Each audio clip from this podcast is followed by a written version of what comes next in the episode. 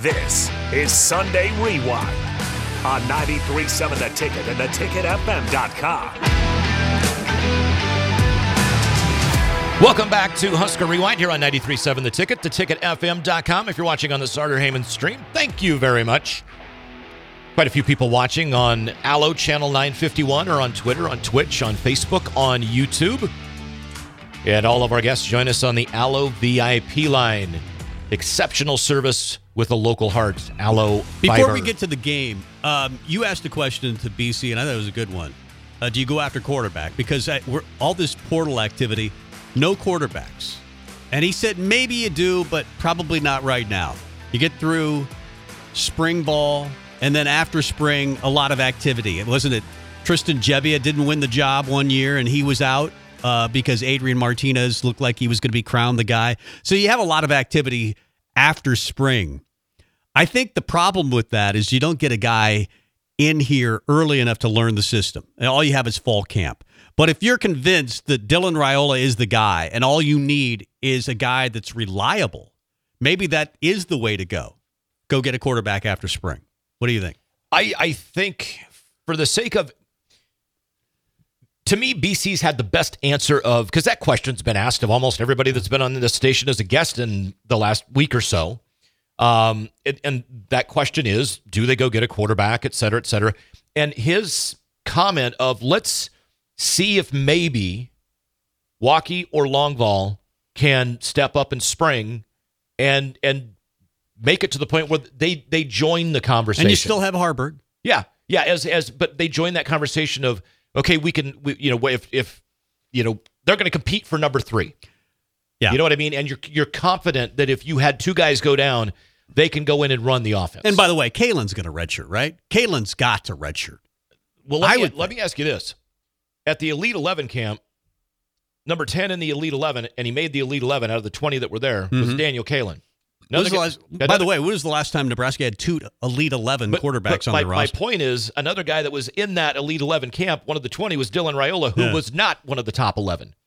So does Daniel Kaelin need to redshirt next year, or does Daniel Kaelin start next year? And everybody's like, oh, we didn't realize he was that good. And he uh, beats out. I, am not saying whatever, but at that camp, he wound if that up being happens, better. that's the biggest story of the year. Yeah, I get it, but I'm, I'm just saying, I everybody said to me that, yo, he's got a redshirt. I'm like, why?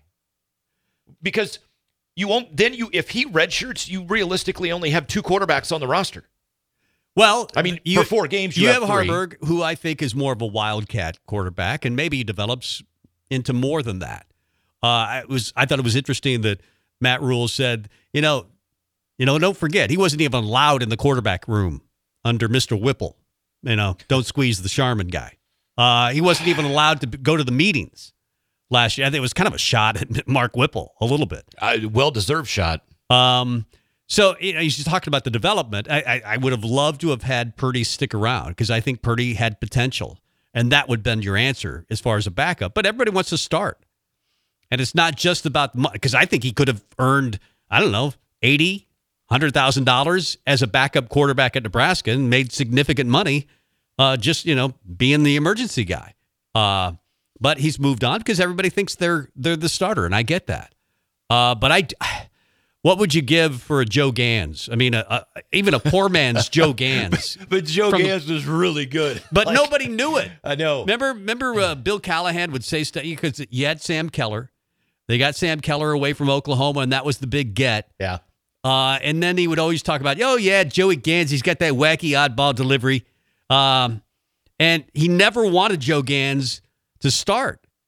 But he came out of fall camp, and you had a you had a divided team back well, in that era where half the team was saying, "No, this is the guy. Yeah. This is the guy that should start." But Bill Callahan had already promised the gig to Sam Keller.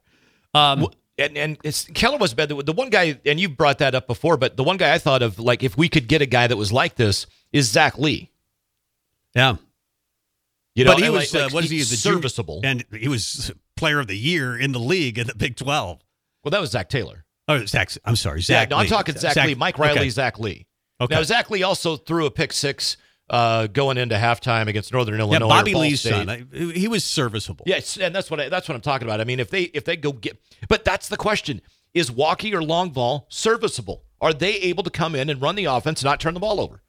Because if so, maybe they do not need to go get another quarterback in the portal. Yeah, I I I think I, I just don't know how you don't. Um, but if, if if you're right, if they trust those guys, then there's no reason to. Uh, the comment by Rhule was, I don't want to bring in a guy like a Kyle McCord, uh, who's you know three years ahead of these guys, and you know he's going to start. I, I want to bring in. I I want. I think the comment was, I want to develop quarterbacks our way to learn, and I don't want just mercenaries. Uh, and I'm obviously putting words a little bit in his mouth, but I think they truly want to develop their guys, and that means bring them in when they're young Well- and develop them. I get it, but but like the the mercenary comment, I'm going to take a little bit of an exception with because bringing them in year after years, yeah, no, he doesn't want to do that. But this year, it wouldn't be a bad idea to bring a guy. I in. would take Kyle McCord in a heartbeat. Sounds like his dad's a bit of a case. Uh, Was it his dad or his grandpa? One of the I two. don't know. The whole thing started. apparently, his dad was involved in the Ohio State conversation that, hey, I, I want to promise that he's going to be your starting quarterback. And apparently didn't get that promise from Ryan Day.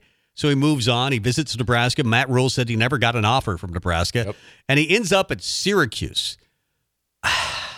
Man, I think I would rather stay at Ohio State and fight for the gig if you think you're that good. And most guys that are that good aren't bothered by competition. I'd rather stay at Ohio State than end up at Syracuse and maybe get killed. Yeah, yeah. It, it's But where he started and where he wound up uh, the month of December. I don't know that it was an upgrade. I did plan on talking about the game, and we'll get to that. Okay. Uh, there's a lot to talk about for a weekend when you wouldn't think there'd be a lot to talk about. But but there's a lot to talk National about. title game. Uh, yeah, national title game, Husker hoops. There's a lot to talk about. We'll talk about the title game. Uh, Michigan, a four and a half point favorite in the game tomorrow night. We'll talk about it next.